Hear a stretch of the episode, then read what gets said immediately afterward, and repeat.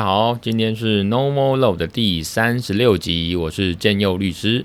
那今天呢的主题呢是要讲网络预购裤子拒退的事件。当然，这个事情不是发生在我身上啦，是发生在呃消基会的某个民众哦，有来这个来信来问一些问题。那我们消基会呢就有回复哦，请律师这个研究，然后答复。那消基会把一些案例，包括这个案子哦，就是在网络预购裤子，然后呃业者拒绝退货哦退款的事情呢，把它呃这个编辑起来，然后这个。当做消呃消消保消保呃消基会它有个杂志嘛哦，熊熊也忘记那杂志叫什么，要当做一个一个文章了好。那消基会有请我建佑律师来写一篇，那我其实四月初就写好了，交给他们，到目前为止好像还没看到初刊，我不知道他们是怎么安排，反正我也不是太在乎。那我觉得今天呢，忽然就想讲这个事情，我想说人家消基会的杂志没出来没差，我自己先讲哦。不过，因为这个事情也不，嗯，我想一下，我之前好像在自己的脸书粉丝页应该是有有发表过了哈，应该是有了哈。如果所以现在有名，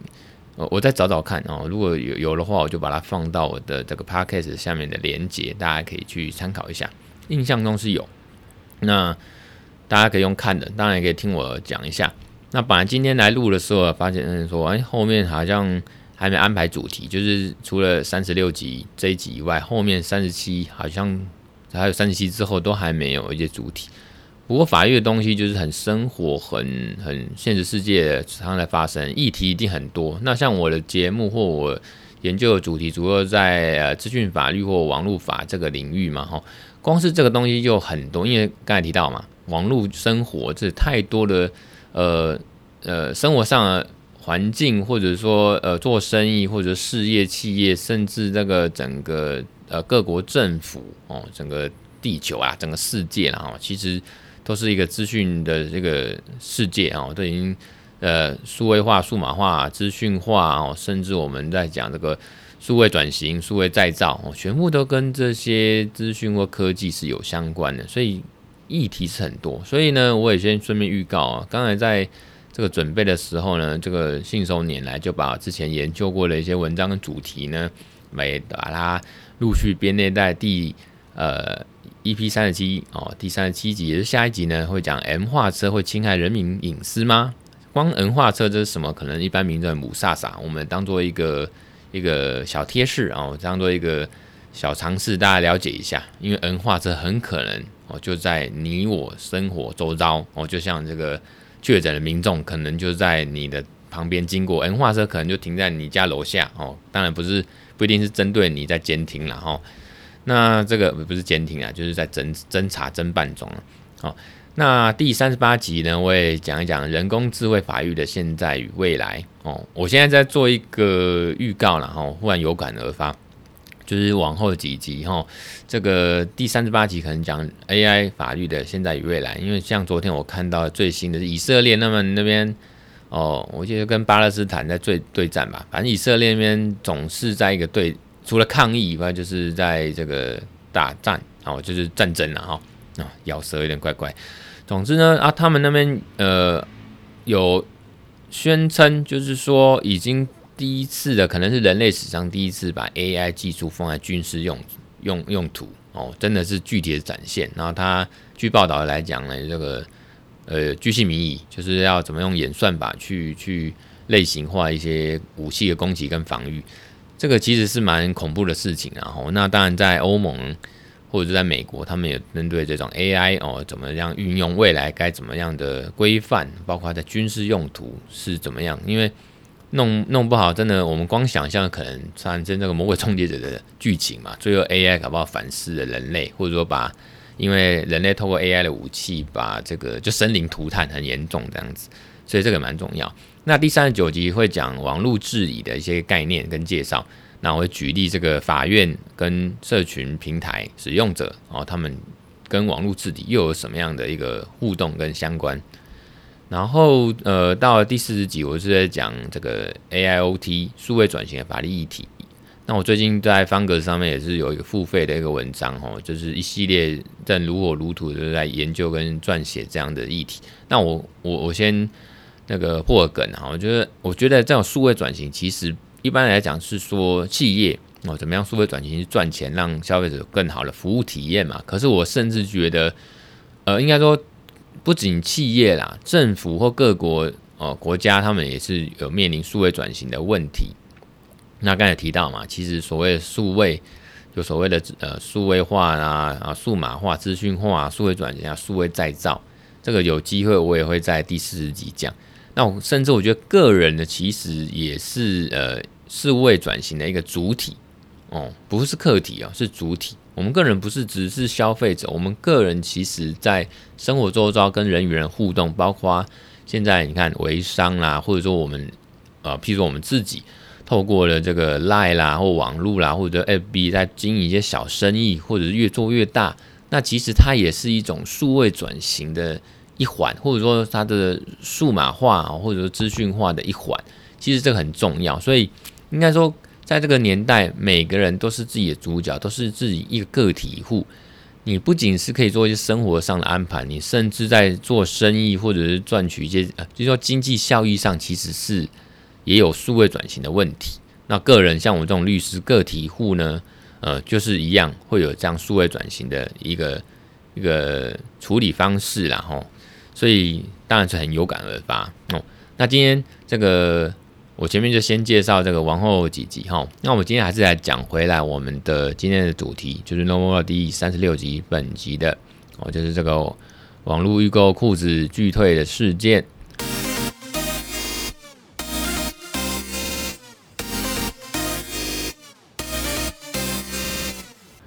那呃，就是有个消费者嘛，哈，他在呃一百零九年三月的时候哦，那三月二十三号吧，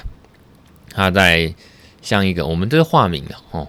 像一个公司哦，我们叫他恶名昭彰哦公司啊网他在网站预购一个运动裤一条哦，那个新台币两两千八百元。那那时候网站贩售的时候，因为没有那个裤管的尺寸。所以呢，在六月八号到货后呢，发现这裤管尺寸不合。那隔天呢，那个消费者就向这个业者，就是恶名昭彰公司要求换货。但恶名昭彰公司就说，根据我们网站预购规章的规定，预购商品无法因尺寸呃颜色不如预期而呃提供退换货啊，除非除非预购商品一收到就有破损啊、脏污或掉色等现象，否则。哦，我们这个业者才协助更换瑕疵商品哦，所以他就是说，原则上我们就拒绝换货了。那消基会那时候是有收到这消费者申诉，然后呢也有发函给这个恶名招商公司哦，给这个业者说，请他们处理。那依照这个消保法第十九条哦，消费者保护法，好，以下简称消保法第十九条。呃，消费者网购收到货品后七日内可主张解约退款哦，这个大家一般听众我们大家都知道哦，所谓的七日的犹豫期间哦，可以退货，无条件退货。两次的发函就是消基会协助发函，这个业者这个恶名昭彰公司都是啊回函说，预购商品是依照客户需求数量发行，属于客制化制作与出货，客制化那。业者是认为说属于通信交易解除权哦，合理例外是情事适用准则第二款哦，这条规则执法哦，母母法当然是这个消保法，执法就是这些准则哦，名字超长，我再念一次：通讯交易解除权合理例外情事适用准则啊的第二款规定。第二款规定说，依消费者要求所为之客制化给付，反正这个。业者说这是客制化了哈，所以是例外了哈。例外的话呢，就不适用七日内无条件解约退款的规定，他就拒绝消费者退货。那这个消消基会那时候也是又会发函给这个业者哦，给这个恶名招商公司说，依照这个准则第二条第二款立法说明是说，他这个规定依照消费者要求所为的客制化给付哦，例如。依消费者提供相片印制的商品，依消费者指示刻印的印章，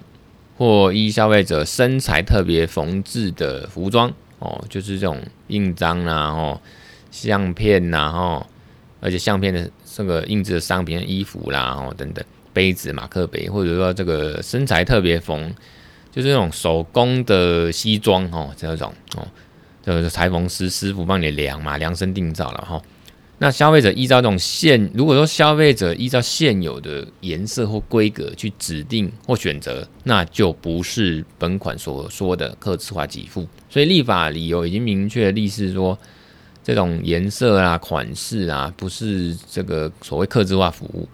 所以如果像我们这个案子，消费者哦啊，比如叫他哎啊某 A 好了，最喜欢 A 了哈，从官网所提供的这种商品。表列中哦，选择数量就不是什么客制化。哦，所所以所以像那个消基会建议业者应该要赶快退款，也就是说，不是你在那网站上说哦，我要这个颜色，譬如说我现在买，比方说买手机，现在连买车哦都会在网站或手机上面，你可以说哦，我我要这个颜色那颜色哦，有一种。为自己量身定造，随心所欲哦，不是说他官网上面啊，譬如说 BMW 啊，他就买个 X1，他这边说啊，我们只有白色、黑色、蓝色、红色哦，等这种这四个颜色没有，你可以去选择哦，我轮胎要什么样的轮胎，那我要哪一款？那我方向盘，我内装要怎么样？啊，我的那个外面是要怎么样？像这呃，大概是这种啊，最这种的话就不是所谓的哦，客制化。哦，这几副了哈，所以说法规的客制化跟业者有说所谓的客制化那个是不不一致，但我们以消保法为主。那这个案子呢，后来就询问这个消费者，那那个消费者说业者还是没有跟他联络了哈。那这个时候那时候消费者 A 呢，就为了减少损失，那他就把这个当初跟这个恶名昭彰公司网购买来这个尺寸不合乎。哦，这个身材或不合用，让运动裤就低价转卖了这样子。那当然那时候，呃，这个案子消基会有经过审查，也公布了这间公司是消基会不友善业者名单这样子。那我们这边讲法律了哈，就是说这个消费者，我们消基会要给这个消费者建说明跟建议，就是说。这个消费者 A 呢，在这个一百零九年三月二十九二十三号哦，就向这个恶名恶名昭彰公司的网站用网购的方式购买这样运动裤。那当时这样消费者 A 就跟恶名公司，我们就叫恶名公司哈，之间有这个民法三百四十五条买卖契约成立，而且依照消保法第二条第十款还有第十九条的规定，它是属于特种交易里面的。通讯交易，特种交易是学理名词，然后就是特别的哈。虽然现在也不是很特别啊，大家疫情期间都是疯狂上网购买，然后网购，这个是大家日常哦。所以呢，我们就叫它通讯交易法条，也说通讯交易。消费者在一百零九年六月八号收到这个运动裤后，他七天内可以无条件以书面或者是像 LINE，其实都都可以 email 了哈。这个实务规定是说，其实你只要有记录、有讯息给业者说我要退回这个运动裤，哦，那那就可以等于解约了，无条件解约。那这个是因为网络购物在收到商品之前呢，因为我们消费者无法接触商品实体的交易形态，就是嗯看不到实体或摸不到了哦，因为网络上都是照片嘛，哦。所以呢，他就赋予我们消费者七天犹豫期间，或者叫鉴赏期啊。我们我们七天收到之后，七天内可以去检查商品实体的样子。那这个案件的争点就在于说，消费者网购的这个运动裤裤管尺寸不合，是不是属于我们刚才讲的那个准则第二条第二款的规定？所谓的。依照消费者要求所谓的客制化给付，如果是的话，那就就排除掉我们刚才消保法第十九条这边所说的解除权的适用。那我们刚才有讲过这个依法那个立法立法说明嘛，吼，呃，就已经有很明确的说，呃，除了我们举例刚才讲说啊，这个依照消费者提供的相片去印制什么马克杯啦、衣服啦，还是说。消费者只是刻印章，就成就律师的印章，然后还是说这个你去那种西服店哦，那师傅呢，呃，做裁缝师呢就帮你量身定造一个西装哦，那这样的才是做刻字化给付哦，因为只有你能用嘛，其他人不能用嘛。哦，我成就律师给给听众你去用，那就不对了嘛。哦啊，你会想要印穿上我印有我成就律师或全家福的衣服吗？哎，不会嘛。哦，然后。那个，我像我变胖了，我我这么胖，现在都在家工作八十一公斤啊，八十一公斤，那我衣服都没那么大，哦，我去给人家做西装，那变得很宽松，啊，给听众你穿，听众你如果很瘦，那那就太大件了嘛，哦，所以这是克制化肌肤，啊，如果只是依照颜色啦，哦，消费者依照颜现有的颜色，然后规格啦，就像我们刚才讲的，去 B N W 网站，我说哦，我要这个车子 X1，我要这样子，诶、这个。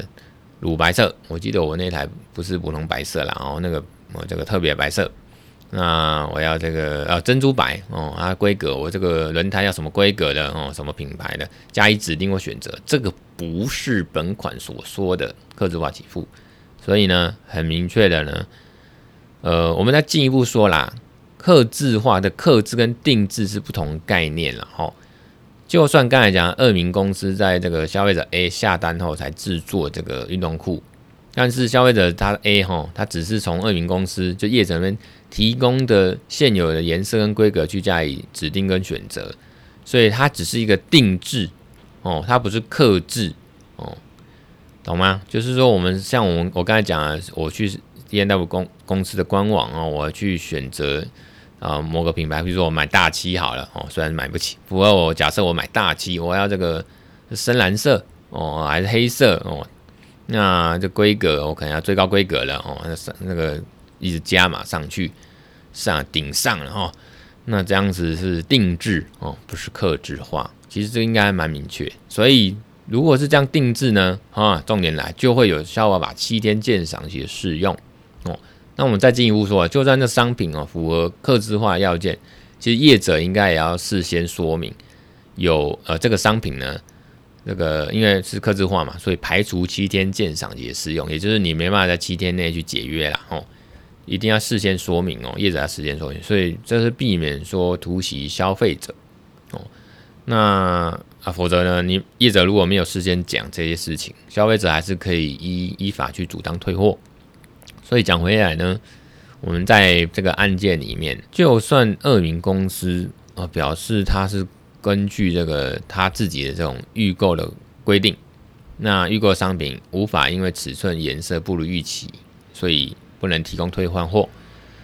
可是依法来讲，这个消费者 A 呢是属于订购这个运动裤，所以可以还是可以无条件且不负理由的，在收到运动裤的七天内呢，哦。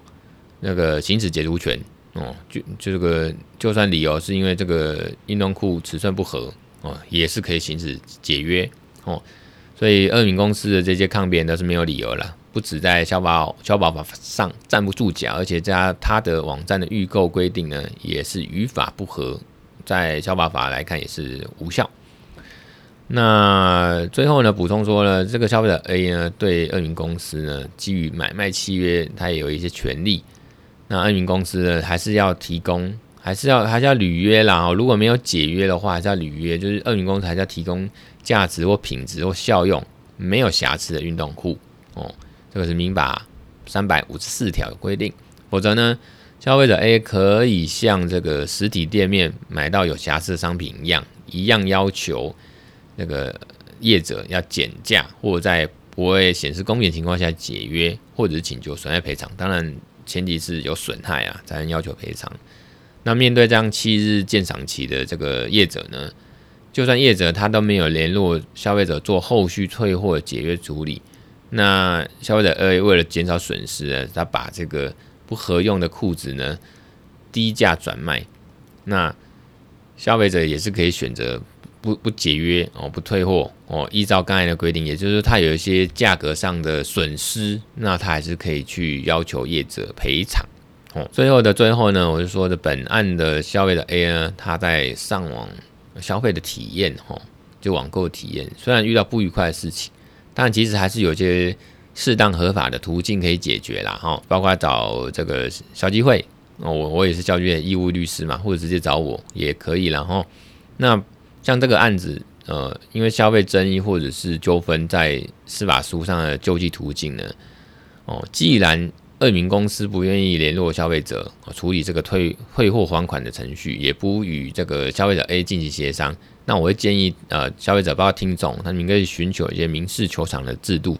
走这个呃小额诉讼制度啦的程序。其实他也只是开一次庭，然后缴的费用很少，那一次就法官帮你审理或调解完了，很快。其实他也是透过这种经济跟迅速的民事法院的审理或调解，其实可以快速达到你们。呃，解决纷争或者填补你们损害的一个目的跟效果，吼。那今天大概就讲二十分钟哦以上。那还是祝大家平安。今天是一一嗯二零二一年哦六月二十三号。那等一下呢也快要两点了，现在十二点半。那也希望今天呢这个确诊人数下降，那这个天下太平了哈。其他不多说。我们下次再收听啦，拜拜！今天是 No More Law 第三十六集，我是真佑律师，Goodbye。